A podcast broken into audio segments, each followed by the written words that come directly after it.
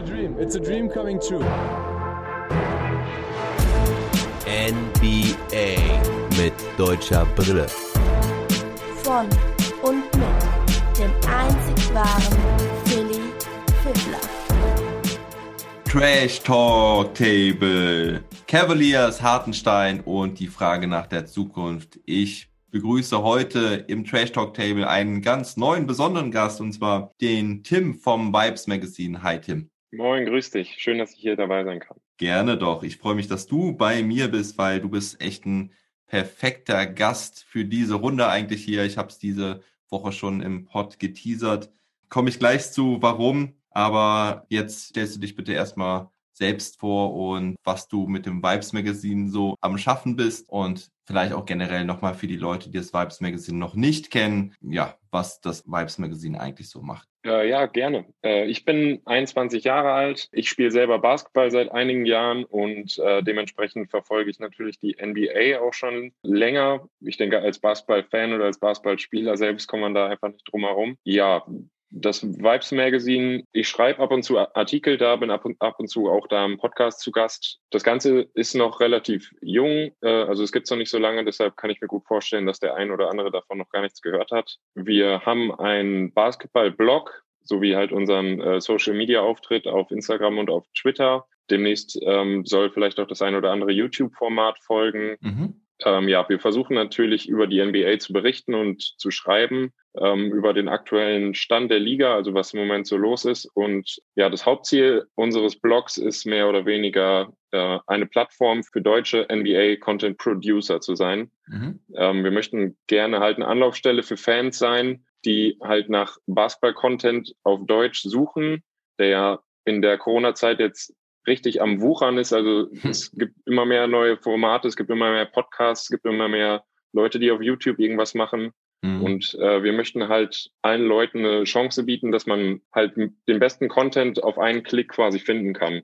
Also alle mhm. Leute, die vielleicht Bleacher Report kennen, die wissen, wenn man die Bleacher Report App hat, dann ist man eigentlich über alles versorgt, was im Moment so los ist in der NBA. Ja. Und so in etwa stellen wir uns das auch vor, dass wir halt versuchen, ja, alle Leute so ein bisschen zu connecten und ein Netzwerk zu schaffen, so dafür zu sorgen, dass die deutsche Community im Basketball halt ein bisschen wächst. Ja, eine Anlaufstelle für den gesamten deutschen NBA-Content quasi. Finde ich eine, eine super Sache, weil ich muss auch sagen, ich bin ja jetzt schon über 20 Jahre NBA-Fan, Basketball-Fan und mir hat das tatsächlich in Deutschland immer so gefehlt. Es gab zwar hier und da vereinzelt ähm, äh, Formate und auch ja, YouTuber oder sonst was. Allerdings haben die mich irgendwie nie erreicht. Und ich finde es klasse, was ihr da so aufzieht und macht. Und finde, das Ganze kommt auch sehr super professionell und clean rüber mit wirklich Style, kann ich einfach so an der Stelle sagen. Und ja, freue mich, dass ich dich hier dabei habe und vielleicht machen wir auch das ein oder andere mal mehr in der Zukunft, äh, auch mit deinen Kollegen. Und ja, und warum ich gesagt habe, dass du der eigentlich perfekte Gast für diesen Trash Talk Table bist, ist einfach der, weil ich habe ja quasi einen Experten für die Cavs gesucht, wobei das halt auch so in, in Klammern, weil man ja auch nicht weiß, wie es da weitergeht. Also die Cavaliers sind im, im Umbruch. Hartstein ist jetzt dorthin gewechselt. Man weiß nicht, ob er über die Saison bleibt. Da kommen wir dann nachher nochmal zu. Aber vor allen Dingen halt geht es um Isaiah Hartenstein. Du hast da auch schon einen schönen Artikel fürs Vibes Magazine über ihn geschrieben, da unter dem Blog äh, oder wie, sagt man im Bereich Nowitzkis Erben. Ne? Ähm, genau. Und äh, da hast du einen schönen Bericht über Isaiah Hartenstein geschrieben. Und da hast du ja auch erzählt, dass du halt schon gegen ihn mal gezockt hast. Erzähl doch mal davon. Ja, genau. Ähm, ich habe schon anderthalb Mal gegen ihn gespielt, mehr oder mhm. weniger. Ähm, das ist aber schon eine ganze Zeit her. Das war äh, damals in der U16, mhm. ähm, in der Jugendbasketball-Bundesliga. Ähm, da habe ich in Münster gespielt und äh, ja, wir haben damals halt gegen die äh, Dragon, Dragons, also gegen das Nachwuchsprogramm der Dragons gespielt, wo dann auch Isaiah Hartenstein gespielt hat. Mhm. Ähm, ja, und das war damals ein ziemlich kranker Jahrgang. Die sind in dem Jahr ungeschlagen deutscher Meister geworden. Mhm. Ähm, Isaiah Hartenstein ist in dem Jahr halt unter anderem auch MVP geworden und war wirklich mit Abstand der beste Spieler. Und man mhm. konnte damals schon sagen, oder damals haben schon viele gesagt, ja, der Junge wird bestimmt irgendwann mal in der NBA spielen. Mhm. Und damals war das Ganze echt noch sehr weit weg, weil wir alle natürlich noch mega jung waren. Deshalb ist es umso faszinierender, dass er das jetzt wirklich schafft und einfach da Nacht für Nacht auf irgendeinem NBA-Parkett rumläuft. Mhm. Äh, ja, also gegen ins Spielen, das war, war ganz krank, weil er war damals schon zwei Meter noch was groß, schnell, athletisch, genauso wie man ihn halt heute aus der NBA kennt. Nur, dass er weniger dieses Big Man Game hatte, sondern viel mehr noch die, noch mehr dieser, ja, Point Forward ist schon kein ja. richtiger Ausdruck mehr, weil, weil er damals schon eher ein Point Center war, weil er natürlich viel größer war als alle anderen. Ja. Und ja, also dieses Team war natürlich auch neben ihm super gut für, für U16-Maßstäbe und ja, war, war eine coole Erfahrung, gegen zu spielen, auch, auch wenn das vielleicht im Spiel selber manchmal relativ unangenehm war, ja. weil der Typ einfach äh, ja, alles über dich drüber gestopft hat, was er in die Hände bekommen hat. Ja, ich fand das Video extrem cool, was da auch dabei war. Also es gibt sogar ein Video von dem Spiel, äh, wo ihr gegeneinander gespielt habt. Ich habe dich ja, genau. dich habe ich nicht erkannt. Welche Nummer hattest du beim, beim gegnerischen Team? Äh, ich habe von den weißen Trikots die Nummer 6 und ah. äh, ich bete heute immer oder ich bin heute immer noch dankbar dafür, dass ich auf keinem Poster gelandet bin, aber dafür habe ich auch gesorgt. Immer wenn ich gesehen habe, dass er am, äh, am, am äh, ja, in Richtung Korb unterwegs war, da bin ich erstmal zwei Schritte zur Seite gegangen. Weil in dem Video sieht man ja ganz gut, ich glaube, allein in diesem einen, in diesen 40 Minuten gegen uns hatte der bestimmt irgendwie 15 bis 20 Dunks. Mhm. Unter anderem ein paar Backboard-Lobs und ja, ganz ganz kranke Sachen, die der damals schon gemacht hat. Ja, damals auch schon mit der Nummer 55, aber kann man auch sehr erkennen, weil er einfach der größte Dude da am Start ist und da wirklich ganz schön die, die Zone dominiert. Aber mir ist auch aufgefallen, dass er damals schon so seine Passing-Skills gezeigt hat. Ähm, also ne, hat er auch äh, gut den, den Ball verteilt. Da werden wir auch nachher drüber sprechen. Also ich kann euch nur diesen Artikel äh, ans Herz legen. Der ist äh, auf Vibes Magazine unter Nowitzkis Erben, unter dem, ja, äh, Isaiah Hartenstein zu finden und äh, ist eine schöne Background-Geschichte zu Hartenstein äh, halt zu seiner Zeit in Deutschland, wie er dann auch den Weg in die NBA gemacht hat, über Kaunas, äh, Litauen und dann ähm, ja über die Rio Grande Valley, äh, Valley, Valley Vipers heißt den, glaube ich. Rio Grande Valley Vipers, glaube ich, ne? Genau, ja. Ja, ähm, da er die G-League dominiert hat, dann war er bei den Rockets. Dann ging die Saison bei Denver los, ging ja auch nicht so schlecht los, aber ja, nach der Zeit hat er sich dann so ein bisschen, ähm, naja, was heißt aus der Rotation gespielt? Man kann einfach sagen, dass Michael Malone immer mehr auf seine Shooting-Bigs gesetzt hat, also vor allen Dingen Jamichael Green und äh, Sieg Nagy, der Rookie, hat sich dann auch ganz gut angeboten als weitere Alternative und Hartenstein ist dann so ein bisschen runtergefallen und dann haben sie den Trade gemacht gegen JaVale McGee. Ähm, haben sogar noch zwei Second Rounder nach, nach Cleveland geschickt. Das war natürlich ganz nach dem Geschmack für Cleveland, ein Talent zu bekommen und äh, zwei Second Round Picks. Und ja, jetzt ist er seit, glaube ich, ja, schon, schon über einen Monat ist er bei den Cavs. Die Trade Deadline war ja am 25. März, ja. Und deswegen gucken wir uns heute dann mal die Situation der Cavs an. Wie ist der Kader eigentlich aufgebaut? Wie passt er da rein? Ähm, wo stehen sie jetzt in der Tabelle? Ähm, die, Saison wird halt nicht mehr so viel gehen, aber wir schauen dann nochmal, machen einen kurzen Blick auch auf die Team-Stats und seine Stats, wie sie, wie, er, wie sie sich entwickelt haben seitdem. Und dann kommt der interessante Teil, wie sieht die Zukunft aus bei den Cavaliers mit Hartenstein oder ohne Hartenstein. Er hat ja einen auslaufenden Vertrag, allerdings mit Option. Und da bin ich gespannt, wie du seine Zukunft bei den Cavs siehst oder woanders. Ja, hast du da noch irgendwas zu ergänzen vorab oder habe ich irgendwas vergessen? Nö, das war eigentlich eine ganz gute Zusammenfassung. Also das Einzige, was man äh, halt vielleicht noch hinzufügen könnte, wäre, dass seine Station in Denver meiner Meinung nach gar nicht so äh, schlecht war. Also das war sogar ganz vielversprechend. Vor der Saison haben auch viele irgendwie gesagt, dass das eine ganz gute Rolle sei, als Backup-Center irgendwie von Jokic mhm. vielleicht eine Rolle zu spielen. Aber ich glaube, er hatte einfach Pech, weil der Saisonstart der Nuggets einfach den, also den Maßstäben der Nuggets nicht gut genug war mhm. und somit Nikola Jokic halt kranke Minuten abspielen, abspulen ja. musste und somit halt für, für Hartenstein einfach nicht mehr viel überblieb. Ähm, ja, und dass, dass er dann äh, im Laufe der Saison nach Cleveland getradet wurde, war für ihn, glaube ich, äh, sehr, sehr gut. Ja, stimmt. Also ich habe es natürlich so ein bisschen negativ dargestellt. Also ich war ja am Anfang der Saison noch sehr, sehr hyped und habe mich sehr gefreut über seine Minuten. Vor allen Dingen, dass er halt einfach ähm, in einem Team war, wo er eine feste Rolle hatte, ne, wo er wirklich ähm, auch der klare Backup-Center von Jokic war, auch wenn es dann nur 10 bis 12, 14 Minuten waren, wenn überhaupt. Aber er hatte seine Minuten und sie waren relevant, sie waren meistens Ende des ersten Viertels und Ende des dritten Viertels. Und da hat er eigentlich auch, ja, zeitweilen ähm, einen guten Job gemacht. Nur dann kam halt so ein bisschen, du hast natürlich recht, sie mussten dann halt liefern. Das hat erstmal dafür gesorgt, dass die Minuten nicht irgendwo bei 16, 18 landen oder so, dass Jokic ein bisschen mehr Freiraum, äh, mehr Bankminuten äh, bekam, um sich auszuruhen. Und ja, aber dann hat sich das, glaube ich, schon so ein bisschen entwickelt, dass sie mehr, mehr auf Shooting gingen. Also ich habe da viel auch im, im, im Trash-Talk mit meinem Denver-Experten drüber gesprochen, der dann immer wieder sagte, ja, es sieht so aus, als würde Michael Malone, der Trainer, mehr auf die Dreier werfenden Schützen setzen und ja, und dann ging es vielleicht Richtung Playoffs. Ich meine, jetzt haben sie dann Javel McGee sich in Kader geholt, der kann auch keine Dreier werfen. Aber äh, ja, dass sie da sich vielleicht dann nochmal so ein bisschen einen Veteran geholt haben. Ähm, ja, also für die Nuggets war das, war das eigentlich folgerichtig, dass sie Hartenstein da abgegeben haben und mit McGee dann einen Veteran, der letztes Jahr Meister geworden ist mit den Lakers. Also den ja. Denver Nuggets kann man da keinen Vorwurf machen, dass die da halt so getradet haben. Also das kann ich völlig nachvollziehen. Ja, und ich denke halt auch für Hartenstein ist es dann eigentlich auch ähm, sogar nochmal die bessere Situation wahrscheinlich in Cleveland. Aber da kommen wir dann gleich zu. Wir gucken jetzt erstmal generell zu den Cleveland Cavaliers. Also ich habe schon angedeutet, die Playoffs sind spätestens heute Nacht äh, eigentlich dann komplett zu begraben. Ähm, wenn man denn oder wer denn da auch überhaupt Hoffnungen hatte in Cleveland, also vielleicht ein paar Fans, vielleicht auch Colin Sexton, der sicherlich gerne äh, Playoffs oder Play-in-Tournament in dem Fall muss man ja sagen, zumindest äh, spielen konnte. Wir haben heute Nacht ziemlich deutlich gegen die Wizards verloren und sind damit jetzt auch acht Spiele hinten dran. Also eigentlich war es jetzt äh, über diese Woche, die haben ja auch gegen die Magic verloren und war das Ganze gegessen, haben jetzt fünf Niederlagen in Folge.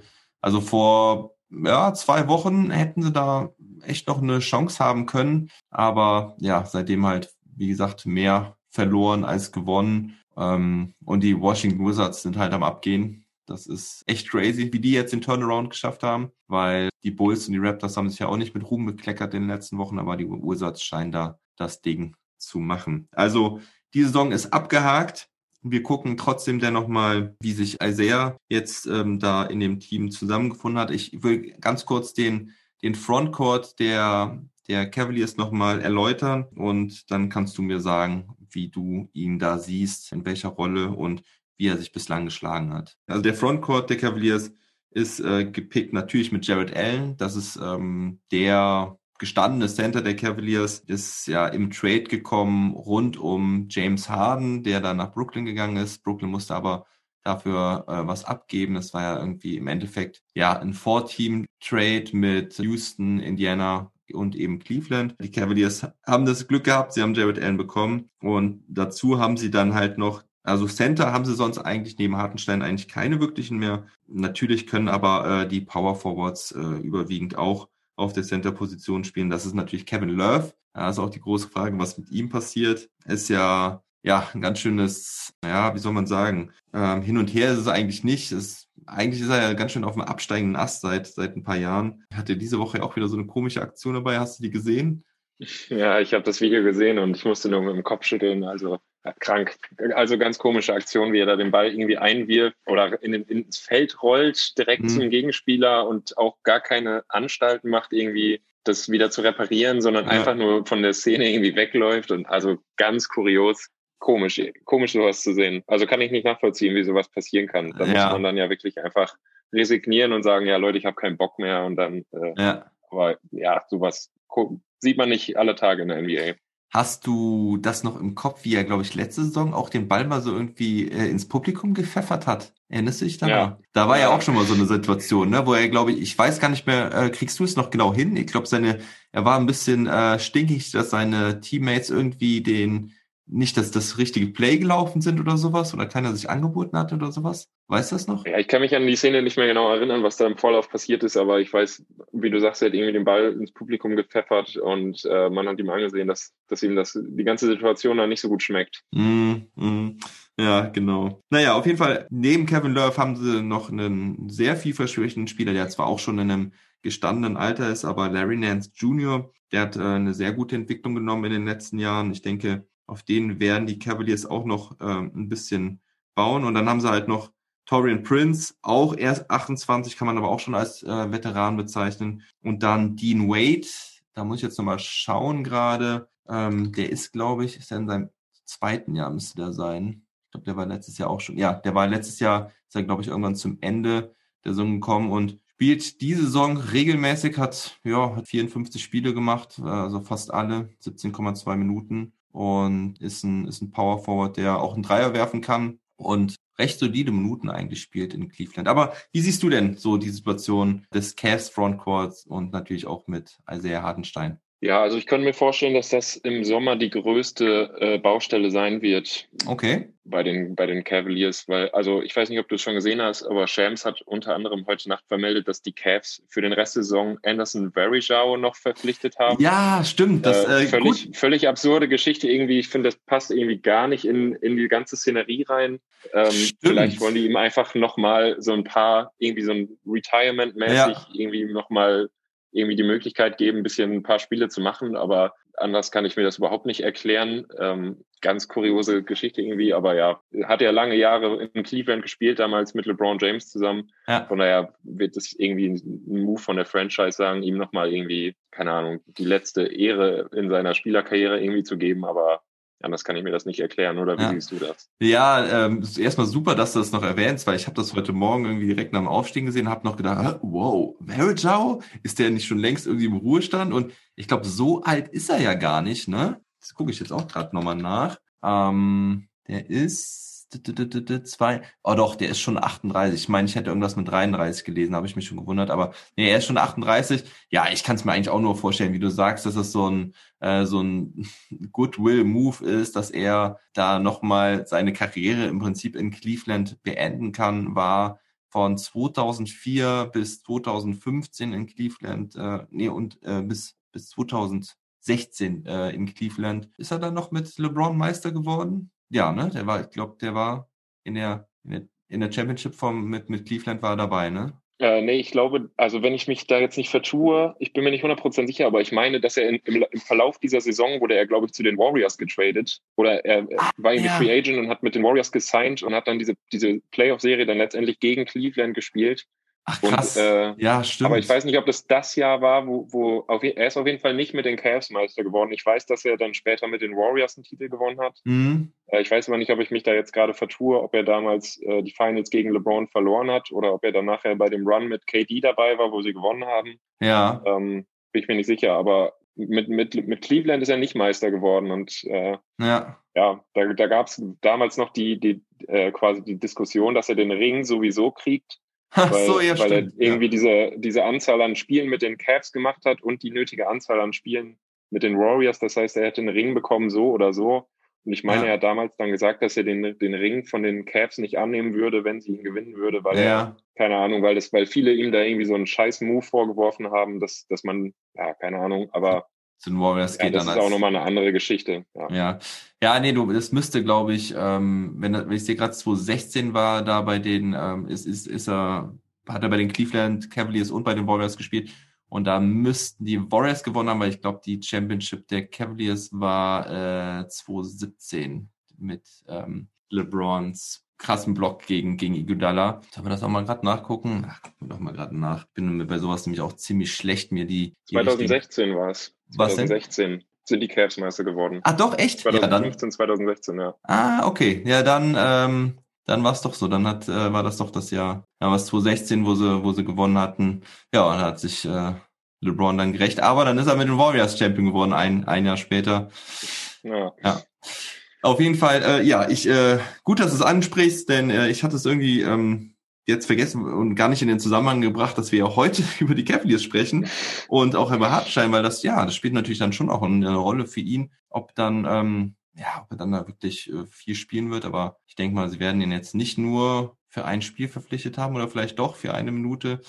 Also ich glaube auf jeden Fall nicht, dass sie den jetzt über die Saison hinaushalten. Ähm, das, das könnte ich mir nicht vorstellen. Vielleicht, ich meine, vielleicht haben sie jetzt auch einfach gemerkt, ähm, Hartenstein hatte ja eine Gehirnerschütterung und dass sie dann so ein bisschen dünn aufgestellt waren auf, äh, auf der Center-Position. Weil sonst ist da ja auch nicht mehr irgendjemand bei den Cavs, oder? Habe ich irgendjemand vergessen? den man da noch auf Center stellen könnte? Glaub nicht. Ne? Ja, also ich glaube, du hast die Rotation ganz gut dargestellt. Also Larry Nance fällt ja auch verletzungsbedingt jetzt den Rest der Saison aus. Ja. Ähm, Kevin Love ist der Starter im Moment auf der 4. Dann ja. haben sie halt Jared Allen auf der 5. Ähm, Torian Prince ist auch verletzungsbedingt raus für den Rest der Saison. Ja, ja. Ja, dann, ähm, ja, dann, also, dann, dann ist es ja wahrscheinlich ja, aber, so, ne?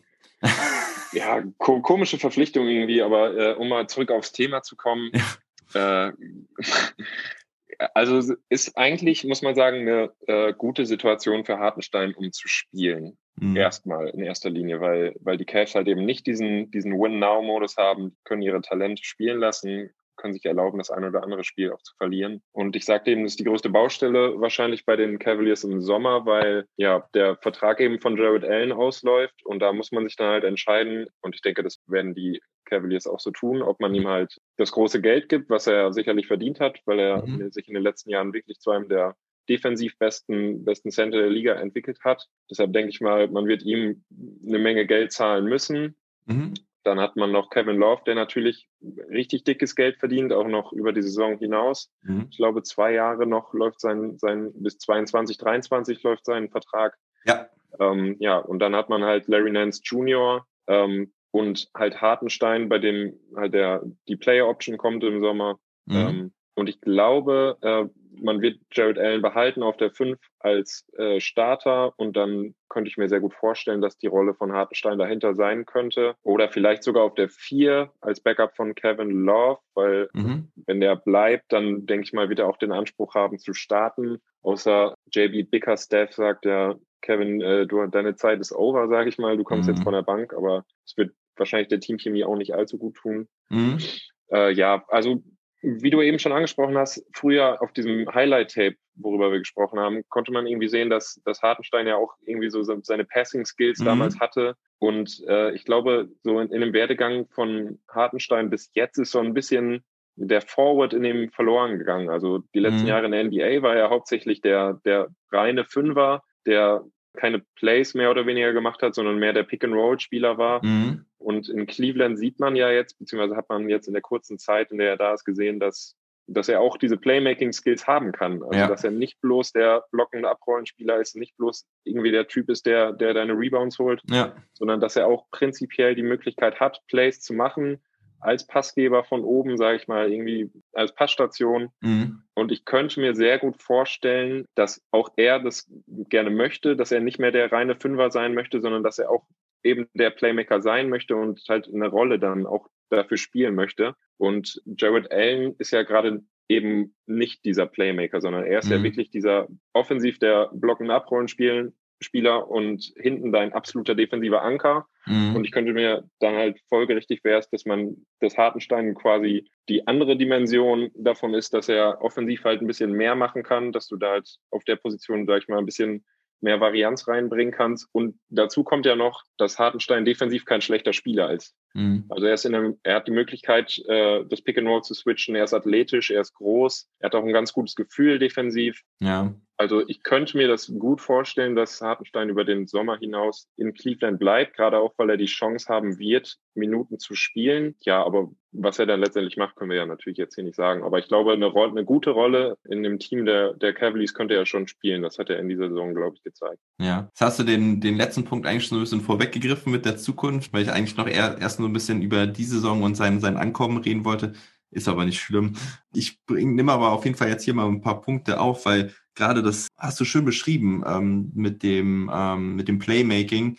Ähm, seine Assist-Zahlen sind halt auch deutlich hochgegangen. Also das hat mich sehr überrascht bei seiner Ankunft in Cleveland. Hat gerade, ich glaube, im ersten Spiel ja auch irgendwie direkt sechs Assists gehabt oder sowas. Das hat mich schon dazu verleitet, ihn Jokic Light zu nennen, ähm, weil auch er äh, in seinem ersten Interview gesagt hat äh, in Cleveland, dass er sich halt sehr viel von Jokic abgeguckt hat. Ähm, mir war es halt nicht so bewusst, dass er ähm, das schon früher drauf hatte. Deswegen war es echt nochmal cool, dieses Highlight-Tape aus der Jugend zu sehen. Denn so habe ich ihn in der NBA tatsächlich noch nicht gesehen. Also auch bei den Rockets hat man das nicht gesehen, wenn er da gespielt hat. G-League habe ich ehrlich gesagt nicht geguckt. Also da habe ich mir ja auch Highlight-Tapes angeguckt, aber da siehst du ja auch eher Dunks und Eliup Dunks, die er da verwandelt hat. Und das fand ich, das fand ich echt cool und ähm, beeindruckend, weil der wirklich richtig, richtig gute Pässe da geworfen hat. Und wenn man jetzt auch einfach mal sich halt die Zahl anschaut, er hat auf 36 Minuten gerechnet. Das gucke ich mir halt bei ihm gerne an im, im Zusammenhang, weil er ja auch gerade in ähm, Denver sehr limitierte Minuten gespielt hat. Also per 36 Minuten hat er seine Assistzahl von 2,0 auf 4,7 erhöht. Also 4,7 Assists pro 36 Minuten, das ist ganz ordentlich, ist natürlich nicht in den Sphären von einem Joker oder so, aber damit zeigt er auf jeden Fall, dass er das kann. Also das, das ist äh, sehr erfreulich. Auch Punkte ist er, hat er 16,8 und Rebounds 9, äh, Entschuldigung, 12,7 pro 36 Minuten.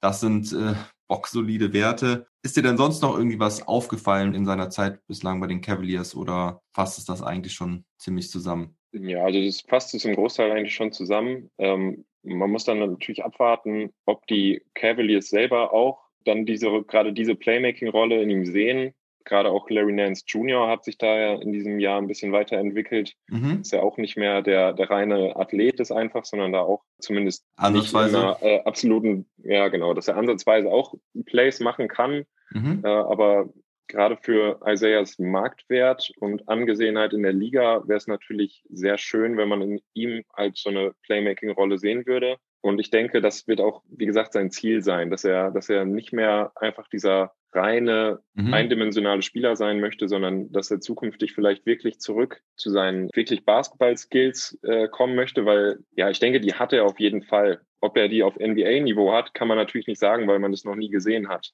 Mhm. Wenn man natürlich nachher sieht, dass man ihn versucht, irgendwie als Playmaker oder als, sag ich mal, begrenzten Playmaker einzusetzen, aber er katastrophal scheitert, dann, so dann äh, ja, bringt einem das Ganze natürlich auch nichts und das hilft dann auch in Bezug auf die Franchises in der NBA einem auch nicht weiter. Ja. Aber ja, ich glaube, dass er die Dimension in seinem Spiel auf jeden Fall hat. Die Frage ist dann halt, ja, ob, ob seine Coaches ihm das auch zutrauen. Stichwort Skills, was sagst du zum Dreier? Also der hat ja jetzt, die ersten vier Spiele hat er ja irgendwie ein paar genommen, hat die auch, hat glaube ich zwei aus fünf getroffen, wo er in Denver nicht einen einzigen genommen hat. Jetzt hat er sie wieder nicht geworfen. Hast du, was hast du da für eine Meinung zu? Ja, ich glaube, das ist in seinem Spiel die größte Baustelle, die ihm offensiv fehlt. Also wenn, wenn er ein respektabler Shooter wäre oder ein Schütze wäre, dann würde ihm das natürlich enorm helfen. Ich glaube aber, dass sein Dreier aktuell nicht gut genug ist, dass ihm seine Coaches da quasi das grüne Licht geben. Mhm. Von wegen, Junge, wirf, wenn du frei bist. Am Anfang, als er nach Cleveland kommt, das ist ja häufig nach einem Trade so, das war ja auch bei Moritz Wagner so, dann äh, wirst du von deinen Trainern aufs Feld geschickt und dann Mach mal. Du kannst ja noch gar nicht in das System passen. Dann wird einem häufig gesagt, so ja, mach Junge, zeig mal, was du kannst. So, und dann, dann hast du noch nicht, noch nicht so die Vorgaben, denke ich mal, von den Trainern. So, ja. das darfst du machen, das ist deine Rolle, das, das darfst du nicht machen, sondern wenn du in eine neue Mannschaft kommst, dann, dann versuchst du ja erstmal alles zu zeigen, was du irgendwie kannst. Mhm. Und so erkläre ich mir das auf jeden Fall, dass es nach einer Zeit dann halt einfach klar wurde, wenn man ihn vielleicht auch beim Shootaround öfter sieht, dass man ja. halt ein bisschen Zeit mit ihm verbringt, dass die Trainer dann sehen, ja, also der Dreier ist uns noch nicht konstant genug, arbeite da im Sommer mal dran und dann können wir vielleicht in der Offseason gucken. Mhm. Ich denke, das wird im, im Sommer dann auch seine größte Baustelle sein, dass er versucht, an seinem Wurf zu arbeiten, weil grundsätzlich die Athletik bringt er mit. Äh, das hat er in Houston unter anderem auch schon gezeigt, dass er ein guter Pick-and-Roll-Spieler sein kann, zwar in sehr limitierten Minuten und auch eher in der Garbage-Time und so, aber ich glaube, das konnte man bei Hartenstein schon ganz gut sehen, dass er, dass er auf dem Niveau so ein ganz guter Rollenspieler sein kann. Mhm. Ähm, ja, ob er dann auch vom Perimeter eine Gefahr sein kann, das wird die Zukunft zeigen. Aber ich glaube, das war auch schon immer äh, sein größtes Manko. Also äh, von der Jugend über, über dann den Profibereich. Da war sein Wurf, glaube ich, immer, immer die größte Schwäche. Also ja. ein, ein wahrer Stretch Big war er noch nie. Ja. Ob er das dann irgendwann mal sein kann, who knows. Aber es wäre natürlich schön zu sehen, weil, weil gerade in der aktuellen NBA ist das ja das Größte, was man haben kann als, als Big Man, wenn du ein, ein Stretch Big sein kannst dann und zusätzlich noch verteidigen kannst, damit kann man ja im Moment richtig gute Geld verdienen. Von daher. Ja. Ja. Ja, also ich habe ihn halt als Dreier Schützen, was heißt Schützen, äh, kennengelernt, aber halt als Big Man, der halt auch den Dreier werfen kann. Äh, mir bleibt da, ich habe ich auch schon ein paar Mal erzählt, die Eurobasket 2017 war es in Israel äh, im Kopf. Da war ich nämlich mit meinen Dudes am Start und da war auch Hartenstein auch mit dabei und da hat er auch richtig, richtig gut gespielt, hat mit, mit Dennis Schröder äh, super geil das Pick gespielt, hat aber dann halt auch ein paar Dreier reingeworfen. Äh, das war ganz cool. Da habe ich ihn übrigens auch äh, nach dem Spiel ähm, getroffen, im, äh, auf dem Weg zum Bus. Da haben wir ein paar Spiele abgefangen, ein paar coole Fotos gemacht und so. Da habe ich auch mit, mit Hartenstein äh, drüber gesprochen. Allerdings war das Gespräch eher davon geprägt, dass ich ihm irgendwelche Fragen gestellt habe, die, die die er alle mit Nein beantworten musste. Also ich habe ich hab ihn, mein, mein Cousin, schönen Gruß an dich, Julian, an der Stelle, der hat irgendwie gesagt, dass Isaiah mit seinem Vater halt auch irgendwie in Gießen war. Das habe ich immer noch nie geschafft, das mal vernünftig irgendwie zu recherchieren oder habe da nichts gefunden. Und er, er klein Isaiah da irgendwie schon mit, keine Ahnung, zwei oder drei Jahren auf dem Basketballcourt gesehen hat oder, oder mit vier oder so. Und also da konnte sich Isaiah dann auf jeden Fall nicht dran erinnern. Ähm, war so lustig, weil er dann äh, immer, ich, ich sage, du warst ja auch in Gießen mal irgendwie mit deinem, nein, äh, aber warst du nicht da? Nein, äh, okay. aber trotzdem, ganz cooles Netzgespräch. Ähm, und äh, wie kam ich jetzt darauf? Achso, ja, wegen den Dreiern. Also, ne, da habe ich ihn den Dreier werfen sehen und habe gedacht, wow, cool. Also der Dude ist richtig kräftig, hat, kann richtig gut ähm, am, am Korb agieren und kann dann auch noch Dreier werfen. Aber im Hinblick auf die Cavaliers, die haben sowieso ein bisschen Probleme mit dem Dreier. Nehmen nämlich nur die, die zweitwenigsten Dreier in der, in der NBA mit 29,1. Äh, nur die San Antonio Spurs nehmen geringfügig weniger. Beim Vergleich dazu, die Utah Jazz nehmen 43,4 und treffen den auch noch richtig gut. Und gut, sie haben halt vielleicht auch die besseren Spieler dafür, aber das ist schon krass. Also 14 Dreier weniger pro Partie und treffen ihn auch nicht so gut. Eine andere Statistik führen sie da im Übrigen, und zwar ist es, dass sie die meisten Punkte in der Zone machen, prozentual gesehen. Also sie machen 50,3 Prozent ihrer Punkte in the Paint. Dabei machen sie äh, 52,4 Punkte absolut. Damit sind sie auf Platz, warte mal, Platz 5. Also die Memphis Grizzlies machen diesen Grid and Grind Stil weil man naja nicht wirklich sprechen kann in, in Cleveland, weil es, weil die Defense nicht so ganz funktioniert. Aber die Grizzlies machen zum Beispiel 56 Punkte in der Zone. Cavaliers immerhin halt auf Platz 5. Also daran merkt man halt auch, dass dieser, dieses ganze Ding mit dem Dreier in Cleveland noch nicht so funktioniert. Ja, also äh, Offensive, Offensive Rating ist halt auch nur auf Platz 28. Und da wäre es halt interessant, ne? wenn er da den Dreier draufpacken könnte, dann könnte er den Cavaliers da vielleicht äh, eine,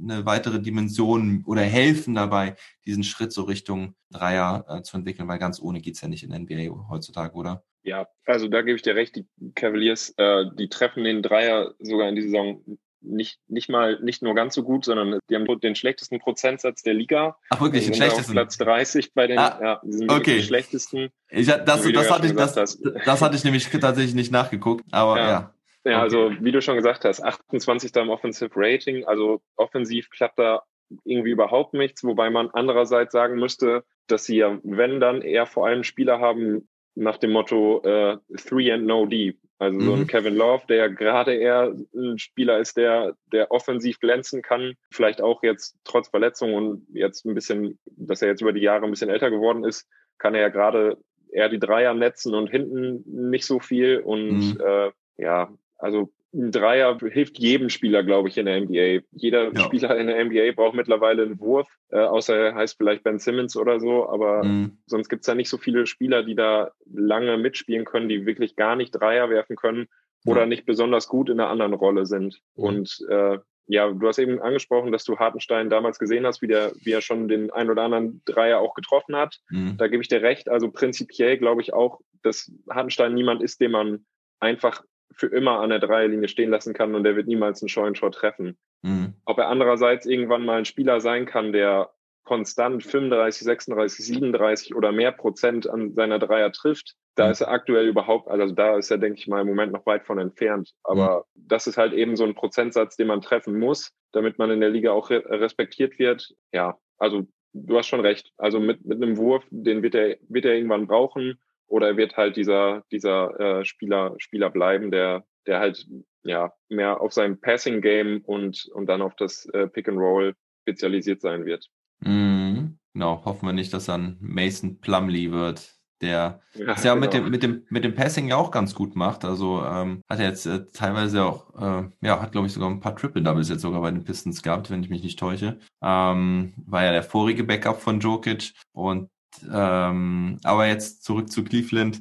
Äh, ja, zu der Defense wollte ich noch mal kurz äh, drüber sprechen. Da, da sehe ich schon noch ein paar Defizite gerade ähm, im Switch gegen Guards. Also da äh, wollte ich dir noch mal so ein bisschen widersprechen. Also ist zumindest meine Meinung, dass er da auf jeden Fall noch äh, Verbesserungsbedarf hat. Manchmal da ziemlich steif auf den Beinen aussieht. Hatte jetzt auch ein paar Spiele, also gut, gegen Steph Curry sehen halt einige alt aus, ähm, aber da ist er da, glaube ich, dann auch so ein bisschen in dem Spiel gegen die Warriors aus der Rotation geflogen. Also in dem Spiel, dass er halt da kaum noch Minuten gesehen hat oder keine Minuten mehr gesehen hatte, weil Steph Curry ihn da mal ein bisschen schwindelig gespielt hatte. Also ich finde, da hat er noch äh, Verbesserungsbedarf. Ja, aber wenn du sonst nichts mehr zu, Cav zu den Cavaliers diese Saison zu sagen hast, dann ähm, könnten wir Richtung Zukunft gehen oder hast du da noch was? Vielleicht auch allgemein zu den Cavs? Ja, also ich gebe dir da recht. Also was man, was man vielleicht noch erwähnen kann bei den Cavaliers, ist, dass der Sommer auf jeden Fall sehr interessant werden dürfte, weil also man hat halt Spieler wie äh, Chedi Osman unter anderem, aber auch mhm. Larry Nance Jr., äh, Prince ist auch einer. Ähm, das sind alles, sage ich mal, solide Spieler. Gerade auch Larry Nance hat sich ja diese Saison, wie du gesagt hast, sehr gut entwickelt. Mhm. Ähm, aber ich glaube, das sind auch alle Spieler, die sehr, sehr, sehr Trade-Potenzial haben. Mhm. Also ich würde mich nicht wundern, wenn die, wenn die äh, in, nächst, in der nächsten Saison alle nicht mehr für die Cavs auflaufen. Ja. Weil es sind alles potenziell solide Rollenspieler in besseren Teams, die man für eher wenig Geld haben kann äh, deren Verträge zukünftig auch auslaufen. Äh, also das sind ja immer so die, die Sachen, die auf die die GMs auch gucken. Mhm. Und also ich könnte mir vorstellen, dass, dass da der, der Rebuild in diesem Sommer völlig eingeläutet wird. Also dass wir da eine, einige Spieler äh, nicht mehr wiedersehen werden. Okay, Aber grundsätzlich ja. muss man natürlich sagen, dass sie mit, mit, mit Sexland, also mit Darius mhm. Garland und Colin Sexton schon auch ein, ein sehr solides Combo, also so eine, so eine, so ein Duo das, das, ist schon solide. Also ich kann mir nicht vorstellen, dass das jetzt die Franchise-Player sind, wie andere Spieler es sind. Aber ich denke mal, für den Anfang eines Rebuildes ist das schon mal solide. Mhm. Ja, dann kann man ja auch gucken, wie sie sich so machen in den nächsten Jahren. Ne? Also genau. Müssen sich ja auch nicht beide äh, extrem gut entwickeln, aber wenn sich halt einer sehr stark entwickelt und zu einem Cornerstone eines Winning Teams, äh, Championship will ich jetzt noch nicht in den Mund nehmen, aber ne, dass, dass sich einer von denen vielleicht so entwickelt, dann wäre einem auch schon geholfen. Aber dann schauen wir doch Richtung äh, Sommer und Richtung Zukunft. Du hast es eben schon angesprochen. Ähm, fangen wir doch mal direkt äh, auf der Center-Position an. Also Jared Allen, du würdest also jetzt sagen, sie würden Allen zu jedem Preis verlängern und Hartenstein dann auch behalten? Oder was meinst du? Ja, zu jedem Preis. Da muss man natürlich auch gucken, was dann, was dann Cap Space mäßig so los ist, äh, ob man vielleicht einen Kevin Love tatsächlich loswerden kann, was ich glaube ich, mhm. was eher unrealistisch ist, mhm. weil wie gesagt, er hat einen Vertrag bis 22, 23, verdient im Jahr 30 Millionen, äh, ist in den letzten Jahren eher durch seine Verletzungen aufgefallen als durch irgendwelche besonderen Leistungen. Mhm. Äh, da kann man vielleicht, äh, jetzt heute Nacht hat er 22 Minuten gespielt, kein einziges Mal auf den Korb geworfen und 10 Rebounds geholt. Oh, ja. Also äh, mhm. ja, also ich sehe nicht, welches Team sich einen Kevin Love jetzt für 30 Millionen irgendwie äh, anschaffen will, außer die einigen sich jetzt irgendwie auf ein Buyout. Aber gerade bei dem bei dem Cap äh, bei dem Salary Cap, der ja in Zukunft eher unsicher ist jetzt wegen wegen Corona, mhm. ähm, weiß ich nicht, warum Kevin Love jetzt auf einmal 60 Millionen ausschlagen sollte. Ja? Also mhm. warum sollte sollte man das machen? Ähm, ja, und wenn man je nachdem, wie viel Geld man da noch hat, also ich, ich wüsste nicht, warum man Jared Allen nicht versuchen sollte zu halten. Mhm. Also der, der, Junge ist noch wirklich jung und ja. vielversprechend. So von von diesen Art, also dieser Art von Big Man gibt es einfach nicht viele, einfach weil äh, die Rotationen mittlerweile auch so sind, dass nicht mehr wirklich viele Center auf dem Platz stehen. Und wenn man dann schon mal einen hat, der wirklich verlässlich ist, der, der wirklich gut ist, also muss man ja auch mal betonen, dass Jared Allen wirklich mittlerweile ein guter Spieler geworden mhm. ist, der äh, dir auch in den Playoffs zukünftig weiterhelfen kann, ja. ähm, würde ich, würde ich als GM der Cavs schon das Geld in die Hand nehmen. Wenn es dann nachher Max um Max-Contract geht, da muss man dann natürlich sagen, ja, weiß nicht. Wenn das Cap Space das hergibt, dann weiß nicht, da muss man schon drüber nachdenken, ob man ihm auch einen Max-Contract gibt ähm, weil nachher ist die Gefahr dann natürlich großer, dass er den, dass wir den Verein irgendwie verlässt. Mhm. Äh, aber ja, ich, ich würde da schon Geld in die Hand nehmen. Ob ich ihm dann das wirklich ganz große Geld geben würde, liegt dann dran, was, was die Alternativen sind. Ja, also nochmal zur Erklärung, er ist Restricted Free Agent nach der Saison, hat seine vier Rookie-Jahre dann rum. Ähm, also das bedeutet, die Cavaliers können erstmal schauen, was der Markt so äh, an, ihm anbietet. Also er kann halt einen Vertrag überall unterschreiben und die Cavaliers können halt dieses Angebot dann immer mitgehen. Also ich kann mir eigentlich auch nicht vorstellen, dass irgendein Team ihm jetzt einen Max-Contract gibt, weil auch nicht mehr, weißt, weißt du, weil die Knicks würden mir da immer direkt einfallen, aber die Knicks sind nicht mehr die Knicks aus den letzten Jahren. Ähm, und äh, die haben jetzt auch ihren, ihre eigene Rotation auf der auf den Bigman-Positionen mit Robinson, L, äh, ja, jetzt wollte ich schon sagen, Allen, Noel, der sich ja super macht im Moment. Also spontan würde mir da kein Team einfallen, was da jetzt irgendwie so das dicke Geld nach Jared Allen schmeißen würde. Deswegen denke ich auch, dass sie sich direkt von selbst einigen oder dass er ähm, ja einen Vertrag unterschreibt über halt mehrere Jahre. Aber ja, vielleicht mal so 20, 25 Millionen pro Jahr vielleicht. Ja, du nix. Ja, ja die würde ich ihm auch geben. Ne? Ähm, genau, und dann ist die Frage Hartenstein, was macht er denn? Also er hat ja selber erstmal seine Option zu ziehen oder nicht zu ziehen. Ähm, was meinst du, macht er? Ja, also ich denke mal, seine Zeit in Cleveland hat jetzt gezeigt, dass er, dass er in, in der Franchise eine Rolle spielen kann. Und ich denke, beziehungsweise die ihm zumindest Spielzeit bieten kann. Und ich denke, das ist in, seiner Phase der Karriere jetzt gerade das Wichtigste, dass er mhm. in, einer, in einer Mannschaft spielt, in der er sich sicher sein kann, dass er jede Nacht, sage ich mal, 10, 15, vielleicht sogar 20 Minuten pro Spiel wirklich auf dem Feld steht, weil das ist in der Entwicklung einfach das Wichtigste. Mhm. Und ob er jetzt das Risiko eingeht, den, also den Markt wird er sicherlich testen, keine Frage. Aber ob er dann letztendlich das Risiko eingeht, zu einer anderen Franchise geht, wo er sich nicht sicher sein kann, ob er spielt, könnte natürlich dazu führen, dass er äh, potenziell bei einem Team landet, das vielleicht mehr Ambitionen hat als die Cavs. Aber äh, ob das ja für seine Entwicklung besonders förderlich ist, ist da eine andere Frage. Je nachdem natürlich, wie, er da, wie viel er da spielen kann. Aber ich sehe nicht, dass irgendein Playoff-Team ihm jetzt holt und ihm sagt, ey, du kriegst jetzt nächste Saison hier garantiert 15 Minuten als Backup in irgendeiner mhm. Form. Das, das wüsste ich nicht, wo, wo das jetzt passieren sollte. Deshalb kann ich mir sehr, sehr gut vorstellen, dass er seine Option, seine Spieleroption ziehen wird. Bei den Cavaliers bleibt, vielleicht sogar, ja, vielleicht nicht unbedingt Starter sein wird, weil neben Jared Allen, der dann, wenn er bleibt, wohl der Starter sein wird, auf Papier sehe ich das schwierig, mhm. aber äh, dann trotzdem auch in der Big Man-Rotation ja eine größere Rolle zu spielen. Also meiner Meinung nach ergibt das Sinn und ich würde es an seiner Stelle auch machen. Wenn er natürlich dann nachher irgendwo einen größeren Vertrag kriegt mit mehr Geld, da ist dann weiß man dann natürlich nie, aber ich sehe nicht, äh, wo er jetzt mehr mehr als das Minimum, was er jetzt gerade verdient, mhm. irgendwo kriegen sollte. Deshalb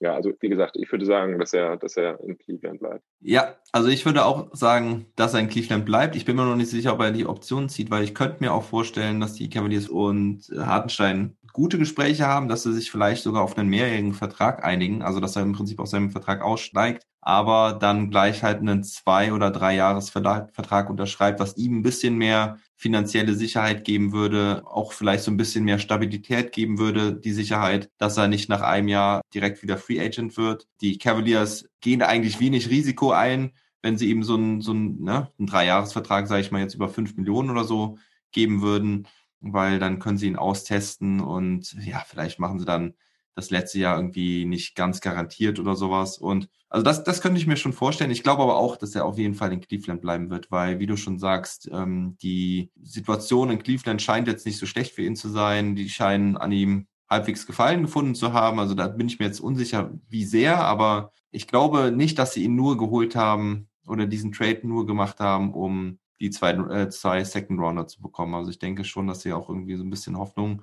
in ihn setzen und ja, hat ja halt jetzt auch ordentlich gespielt. Und dann ist halt nur die Frage, wie halt der Rest des Frontcourts aussieht. Du hast eben schon gesagt, du denkst, das ist die größte Baustelle und dass sie da was machen werden. Hast auch schon Kevin Love angesprochen. Ja, das sehe ich auch nämlich gerade kritisch äh, mit, mit Kevin Love, weil er hat jetzt, glaube ich, letzte Woche auch nochmal irgendwie gesagt, dass er die Cavaliers irgendwie, das war, genau, das war im Zuge dieser kuriosen Szene, die wir eben erläutert haben, wo er den, den Ball so reingetippt hat, dass er danach irgendwie gesagt hat, dass er die Cleveland Cavaliers bis ans Ende seiner Tage lieben wird und dass er ja im, die Cavaliers im Herzen hat und sowas. Also viel Liebe an die, an die Cavaliers Franchise, aber ich glaube halt, dass diese Liebe nicht mehr so ganz erwidert wird. Und ähm, wenn die Cavaliers irgendeine Option finden würden, ihn loszuwerden, dann würden sie das auch machen. Ich meine, ne, wie wir es auch bei Drummond jetzt gesehen haben, irgendwie, das war denen dann im Endeffekt egal, dass er guter, gestandener Spieler war. Sie hatten einfach keine Verwendung mehr für ihn und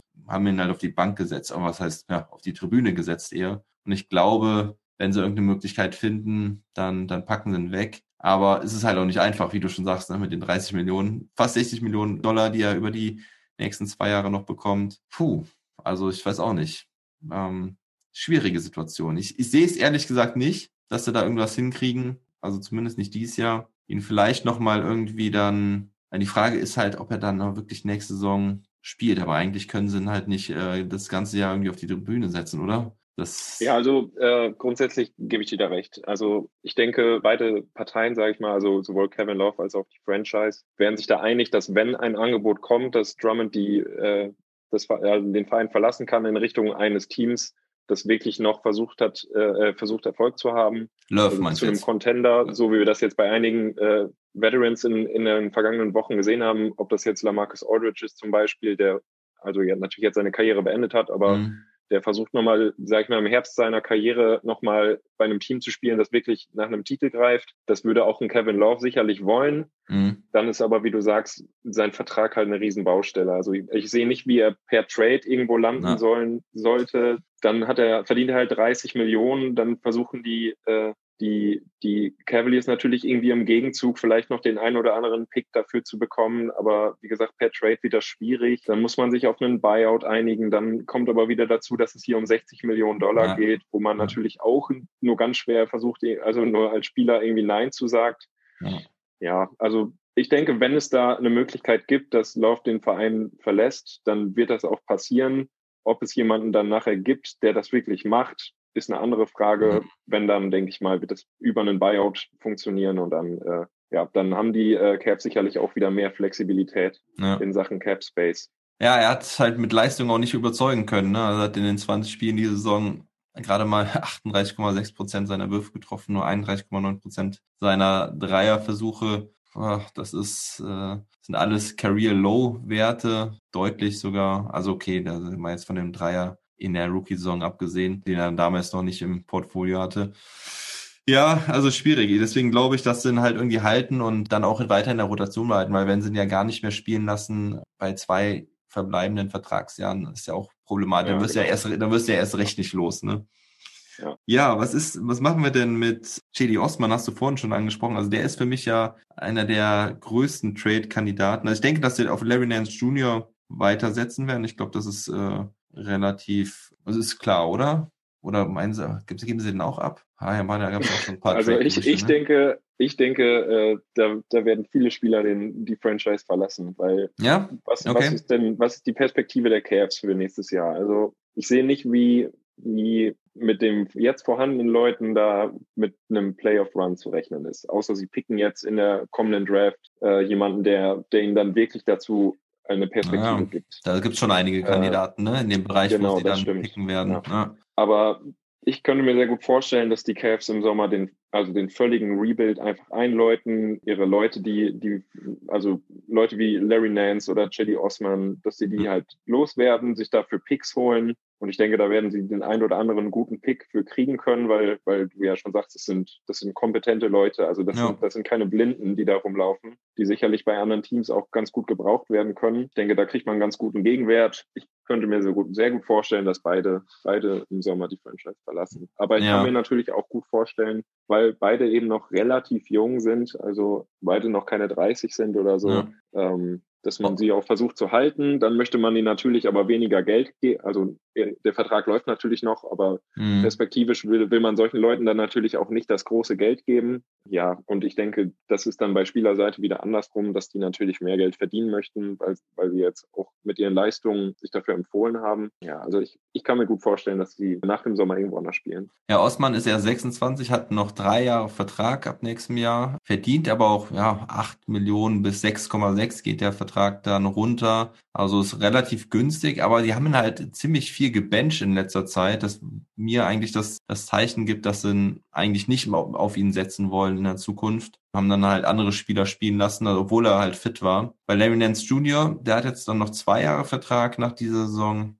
Er da verdient er 10,6 und 9,6 Millionen. Also ist 28, geht halt schon auf die 30 zu. Ja, also könnte, also bei, bei Osman bin ich mir ziemlich sicher, dass den irgendwie loswerden wollen nach der Saison. Bei Nance Jr. bin ich mir nicht so sicher, ob sie den vielleicht sogar auch langfristig einplanen, aber du kannst, kannst absolut recht haben, dass du da äh, alles einreist. Torian Prince verdient nächstes Jahr noch 15 Millionen, also den schätze ich mal, werden sie, werden sie auch abgeben. Ja, kennst du dich mit dem Draft-Jahrgang aus für nächstes Jahr? Ist da irgendwie ein guter Flügelspieler auf der 3, den sie so bei 4, 5 picken könnten? Ähm, Also ich bin nicht ganz so fit, was, was die Draft angeht. Äh, damit habe ich mich noch gar nicht beschäftigt. Also ich Ja. habe in die March Madness äh, reingezogen jetzt Mhm. äh, neulich, die neulich war. Aber äh, ja, da sind natürlich einige Namen dabei, von denen man sich viel verspricht. Keine Mhm. Frage.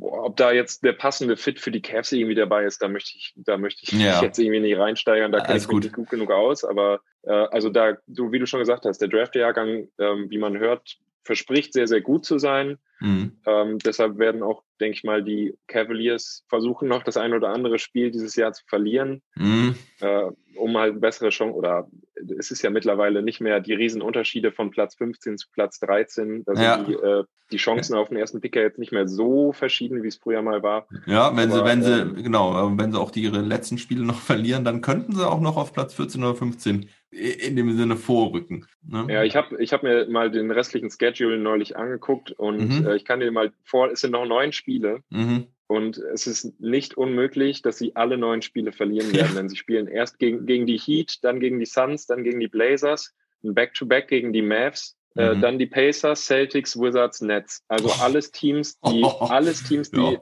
Also bei denen es auch noch um wirklich was geht, Ja. die versuchen noch in die Playoffs Stimmt. zu kommen, eine gute Platzierung zu haben. Außer vielleicht die Nets am letzten Spieltag, die wahrscheinlich ihre Stars da benchen werden. Ja. Aber alles Teams, bei denen es noch um was geht. Und ich könnte mir gut vorstellen, dass die schön die Saison mit 14 Niederlagen am, am Ja. Folge beenden. Krass, ja. Das wäre nicht unrealistisch. Das ist gut möglich. Und ja, bei den Detroit Pistons, ja, die, die gewinnen ja auch hier und da jetzt ein paar Spiele. Magic würde ich ja jetzt gerne sagen, dass Mo Wagner da äh, die nochmal auf Platz 13 wirft, aber das sah heute Nacht leider nicht so gut aus, hast du gesehen? 0 aus 7. Ja, ist aber auch schwierig. Ne? Er ist halt noch, Ja. noch neu so in der, in der, in der äh, Franchise und der hat ja jetzt auch keinen langfristigen Vertrag oder so. Ich denke, der wird sich da versuchen zu empfehlen. Mhm. Ja, ist natürlich unglücklich, wenn du dann deine Würfe nicht triffst. Ja, ja. Ja, okay, also bleibt auf jeden Fall spannend. Ähm, wir denken, dass es mit Hartenstein und den Cavs weitergeht. Hoffen das auch so ein bisschen, würde ich mal an der Stelle sagen, weil wir einfach eine, eine gute Situation da sehen. Ja, ansonsten haben wir noch irgendwas? Hast du noch, hast du dir noch irgendwas notiert oder rausgeschrieben oder möchtest du an der Stelle? Äh, Das Einzige, was mir gerade so einfällt, was vielleicht für Isaiah Hartenstein auch relativ interessant sein könnte, äh, ist der Sommer. Und zwar findet ja das Olympische Quali-Turnier unter Hm, anderem statt, wo ja auch die deutsche Nationalmannschaft teilnimmt. Ja, Äh, ja, sowas ist ja auch immer ein ganz gutes Sprungbrett für Leute, dass wenn, wenn man da ganz gut performt, dass man dann nochmal irgendwie neu auf den Radar kommt. Äh, und äh, ich denke mal, da könnte Isaiah Hartenstein auch für die deutsche Nationalmannschaft eine Rolle spielen, weil viele Ja. Big Men äh, wie Daniel Theiss und Maxi Kleber, ähm, ja okay, Daniel Ja. Theiss mit den Bulls jetzt nicht mehr ganz so äh, Ja. Playoff-Chancen, aber Maxi Kleber wird ja auf jeden Fall äh, zumindest einige Spiele in den Playoffs Ja. absolvieren und dementsprechend vielleicht nicht teilnehmen können. ja. Äh, deshalb wird eine Teilnahme bei der Nationalmannschaft vielleicht auch interessant sein können. Da kann man dann natürlich nochmal drauf gucken. Mhm. Ähm, ja, Ja, stimmt, guter. Punkt. Guter Punkt. Also Schröder wird, denke ich, de- definitiv raus sein, weil Ja. wir da mit einem längeren Playoff-Run sein können. Das ist, glaube ich, wann ist es? Äh, Ende Juni? Oder? ja, ich glaube, dass dieses Turnier fängt an. Ich meine, entweder während den NBA Finals oder kurz danach oder so. Also ich sehe nicht, wie Dennis Schröder da teilnehmen könnte. Wenn Maxi Kleber mit den Mavs jetzt in der ersten Runde rausfliegt, dann kann man da vielleicht drüber nachdenken. Aber Ja. man wünscht Maxi natürlich, dass er da auch einen tiefen Run hat und so. Also man, Ich dann hat glaube, man natürlich aber auch die Big Mans noch aus Europa, wie äh, Danilo Bartel und Joe Vogtmann, Mhm. die da, denke ich mal, teilnehmen können. Mhm. Aber ja, bleibt abzuwarten. Joe Vogtmann ist ja auch noch Euroleague äh, am Start, wenn ich das jetzt noch richtig Ja, aber das ist jetzt Ende Mai. Das ist Ende Mai das äh, Final Four. Okay. Ähm, da terminlich hat er da hat er da Zeit. Der hat da frei. Ja, okay. Ja, ich glaube, Maxi Kleber würde so oder so, glaube ich, absagen, weil er auch äh, einige Verletzungen hatte, Corona hatte. Ähm, also ich in der Hoffnung sowieso, dass die Mavs äh, relativ weit kommen, glaube ich, wäre er, er eh raus. Und Hartenstein hatte auch schon gesagt, dass er das irgendwie im Hinterkopf hatte. Ich glaube, da war irgendwo, gab es da ein Interview, habe ich, glaube ich, aufs Box gelesen. Ende Juni lese ich gerade, ist das ähm, Turnier. Ja, das ist richtig. Auf jeden Fall spannende Geschichte da mit dem, mit dem Turnier. Und ja, es wäre cool, Hartenstein da im Kader zu sehen. Vielleicht auch mit Mo Wagner. Da bin ich mal gespannt, ob der auch Bock hat oder vielleicht sich auf seine NBA-Karriere weiter konzentrieren wird, könnte ja auch sein. Es sind ja immer so die Entscheidungen. Einerseits ist ein, kann es ein gutes Sprungbrett sein, wie du sagst, ne? aber auf der anderen Seite kann es auch immer gut sein für die Spieler, wenn sie sich eher irgendwie auf ihr eigenes Training konzentrieren. Ja, aber cool. Hast du gestern Bayern gesehen? Gegen Ich Mailand? hab, konnte leider konnte es nicht sehen. Ich habe ähm, hab mir nachher natürlich den Recap angeguckt. Ganz schön Mhm. wildes Spiel. Also Mhm. mega cool. Also ich freue mich riesig. Ja, ist geil, ne? Nicht, dass ich jetzt irgendwie Bayern-Fan bin oder so, aber äh, eine deutsche Mannschaft in den Euroleague-Playoffs zu haben, ist natürlich grandios irgendwie. Und gerade die Bayern haben ja auch in der Regular Season der Euroleague wirklich richtig performt. Mhm. Ja. Ähm, deshalb cool. Also wenn die es wirklich schaffen, das, das fünfte Spiel in Mailand jetzt auch noch zu gewinnen, das wäre Ja. und dann in Köln in einem Final Four, das wäre also Wahnsinn. Ich würde mich riesig freuen. Also für den deutschen Basketball wäre das wäre das genial. Ja, mega, ne? Also ich habe mich auch, ich, ich hasse eigentlich äh, Bayern, aber eher vom Fußball gesehen. Ich finde es super, dass der im Basketball ja, da das vergeht mir genauso. ja, ähm, wirklich den deutschen Basketball echt vorangetrieben haben. Und ich war schon so, ich habe das erste Spiel habe ich ähm, komplett gesehen. Das war so ärgerlich, dass sie das hergegeben haben. Ja. Aber geil, dass sie jetzt nochmal so zurückkommen und äh, so, so ein Entscheidungsspiel jetzt in Mailand haben. War wirklich sehr dramatisch gestern. Und ja, wie du schon sagst, Köln wäre mega, ist ja bei mir um die Ecke. Ich sehe zwar nicht, dass da Zuschauer sind, ja, vielleicht, aber Ja, ich äh, habe das große, ich habe das große losgezogen. Ich werde da sein äh, und zwar als Ach ja. äh, Volunteer, hast du erzählt. als Volunteer am Start. Geil. deshalb, deshalb, äh, ja, kann ich mir das auf jeden Fall zumindest in Teilen reinziehen, auch wenn ich da natürlich mit anderen Sachen beschäftigt sein werde. Aber ja, ja mega. ich freue mich da sehr drauf. Ja. Cool. Ja, so oder so ist das eine, eine coole Sache. Wenn die Bayern dabei wären, wäre es noch geiler. Ja. Gut, Tim, vielen lieben Dank. Ich werde auf jeden Fall mal das Vibes Magazine, die Seite auf mein, in meine Episodenbeschreibung bringen, dann auch am besten äh, direkt mit dem Link zu dem Artikel zu Hartenstein, weil der wirklich sehr interessant ist. Und ja, ich danke. Hast du noch irgendeinen Hot Take zum Ende? Wer wird Champion dieses Jahr? Ähm, boah, schwer, ganz schwer dieses Jahr. Ähm, Pass auf, ich lasse Ja. mich mal kurz überlegen. Ich sag dir mal kurz, äh, was ich dazu denke, denn eigentlich waren die Lakers ja der klare äh, Favorit vor vom Anfang der Saison. Hatte ich auch gesagt, aber mittlerweile sage ich tatsächlich die Sixers, weil ich glaube, dass bei den Lakers zu viel schiefgelaufen ist jetzt die Saison. Also ich bezweifle, dass LeBron und Davis so richtig fit sind für die Playoffs. Auch wenn, also bei, bei LeBron habe ich da sogar weniger Bedenken, weil ich glaube, der wird seine Leistung wieder abrufen. Aber ich habe es auch irgendwo schon mal im Podcast gesagt, dass ich glaube, dass bei Davis ein bisschen das Problem sein wird, dass er vielleicht diesen letzten Hunger, dass er, dass der ihm fehlt dieses Jahr. Also einerseits sowieso nicht richtig fit ist, weil er, weil er die Probleme gehabt hat und dass ihm dann so der, der letzte Wille fehlt, weil er halt jetzt letztes Jahr den Ring geholt hat und die Saison einfach und es, es sind ja Nuancen, die entscheiden, ne? Und dass er dann vielleicht, wie letztes Jahr gegen Denver, diesen entscheidenden Wurf dann halt vielleicht nicht trifft von der Dreierlinie gegen die Nuggets. Ja? Und dann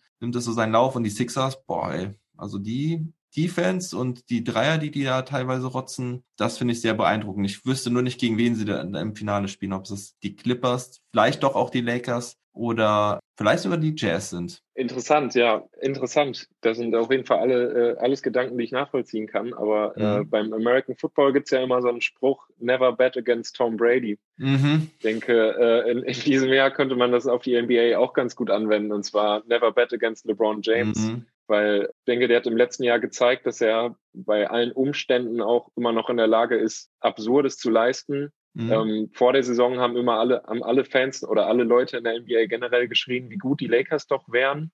Mhm. Und äh, meiner Meinung nach hat sich daran gar nichts geändert. Also Mhm. sie haben immer noch eins der tiefsten äh, Team, Teams der Liga. Ähm, und in den, in den Playoffs kommt es dann ja noch viel mehr als in der Regular Season auf Matchups an. Und ich denke, da haben die, die ähm, Lakers für eigentlich alle Teams in im Westen sehr, sehr passende Matchups, gerade auch defensiv. Defensiv, ja. Ja. Offensiv, ist, offensiv ist es natürlich eh ein absoluter Juggernaut mit, mit LeBron und Anthony Davis. Ja. Also ich könnte mir sehr, sehr gut vorstellen, dass wenn alle fit sind und Corona da jetzt keine großen Einflüsse hat, das kann man ja jetzt auch noch überhaupt nicht sagen, was da so passiert. Mhm. Ähm, also ich könnte mir sehr gut vorstellen, dass äh, LeBron sich in diesem Sommer Back-to-Back Rings schnappt und Mhm. äh, in der GOAT-Debatte nochmal ein ganz neues Argument mit reinbringt. Ja. Aber who knows? Who knows? Ich Ich glaube, bin sehr der, gespannt. ich glaub, der sammelt in den nächsten Jahren eh noch ein paar Argumente, so was die Scoring-Liste angeht. Und also ich glaube, der ist noch lange nicht fertig. So, aber jetzt habe ich doch noch eine letzte Frage, weil es mich einfach interessiert. Ähm, Ja. wer, wird, wer wird MVP? Uff, ähm, ja, auch eine ganz schwere Frage. Ja, Ähm, übel, ne?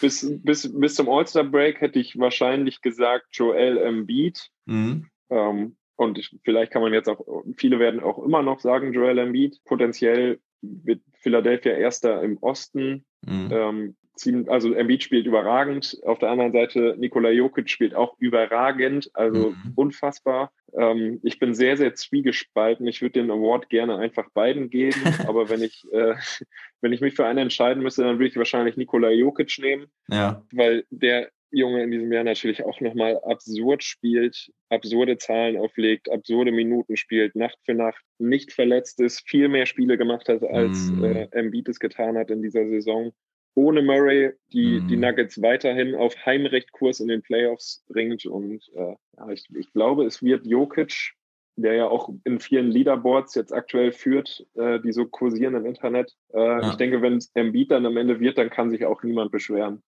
Ja, absolut nachvollziehbar alles. Also ich war eigentlich auch, äh, bin eigentlich auch noch auf Seite, auf der Seite von Jokic. Denke, dass er da die ähm, besten Chancen aktuell hat. Aber ich habe das jetzt eigentlich nur deswegen angebracht, weil ich finde, spätestens seit heute muss man über Chris Paul sprechen als MVP. Ähm, ah, okay. ne? Weil die, die Phoenix Suns gewinnen jetzt auch noch gegen die Utah Jazz letzte Nacht. Und jetzt sind sie gleich auf mit den, mit den Utah Jazz im, im Westen. Ich weiß gar nicht, ob sie den Tiebreaker irgendwie jetzt gewonnen haben, weil sie stehen auf jeden Fall auf Platz eins in der offiziellen Tabelle im Westen. Ey, und dann, ich meine, mein Mavs-Experte, der Age, der hatte das am Anfang der Saison noch gesagt, so mehr oder weniger aus Spaß, so nach dem Motto, ja, weil er nicht wusste, wer MVP wird, also sagt er so, ja, pass auf, am Ende werden die Suns Erster im Westen und äh, ja. Chris Paul wird MVP.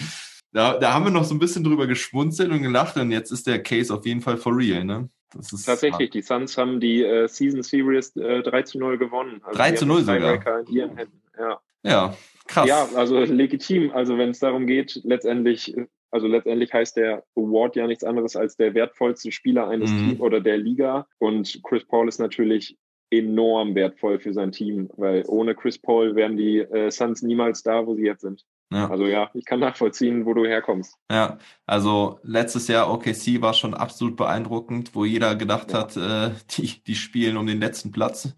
Und äh, dann hieft er sie richtig äh, in die Playoffs und hätte die, die Rockets da fast besiegt. Ähm, ja. Und jetzt macht er die Suns einfach tja, zum besten Team im Westen aktuell, stand jetzt. Ja. Wahnsinn. Und Chris Paul ist auch einfach ein Spieler, den man nicht hassen kann. Also ja, äh, ja, da würde ich ja, ich habe ihn jahrelang gehasst tatsächlich. Echt wirklich? Ja. Also Chris Paul ist schon seit jeher einer meiner absoluten Lieblingsspieler. Ja. Also Point Guard, also ich, ich finde den Typen überragend. Mir war er echt viele Jahre unsympathisch, aber mittlerweile habe ich einfach tiefsten Respekt für diesen Kerl, was, was der da abreißt in seinem Alter und wie er halt vor allen Dingen auch nach diesem Rauschmiss, kann man ja fast sagen, in Houston zurückgekommen ist. Also das, das fand ich echt krass. Der war so abgeschrieben von allen mit seinem dicken Kontrakt, ja, Worst Contract in der NBA und äh, jetzt liefert er einfach so ab. Ähm, ja. ja. Ja, gut, Tim, ich danke dir vielmals. Äh, jetzt reicht es aber auch wirklich, jetzt kommt keine Frage mehr aus, äh, spontan raus. Äh, cool, dass du die, die so spontan äh, gut beantwortet hast und ähm, mit mir da noch so schön diskutiert hast. Das waren einfach so Dinge, die kamen jetzt in den letzten Tagen und so ganz spontan hoch. Ich wünsche dir alles Gute, wünsche dir ein schönes Wochenende und ja, wir bleiben in Kontakt. Ich bin gespannt, was du da noch so alles fürs Vibes Magazine machst. Ja, und sag viel Spaß in den letzten Wochen vor den Playoffs. Ja, wird, wird, eine spannende, wird eine spannende Zeit und ja, bis bald. Ja, cool, dass ich dabei sein konnte. Ich kann allen nur empfehlen, hört den Podcast, Leute. ähm, ist, ist eine coole Sache und äh, lasst ein Follow da beim Vibes Mac und ja, jetzt geht's in die heiße Phase. Ich denke, jetzt wird's richtig spannend. Also es werden alle eine Menge Spaß haben und ja, ich wünsche dir auch ein schönes Wochenende. Dankeschön. Never stop ballin'.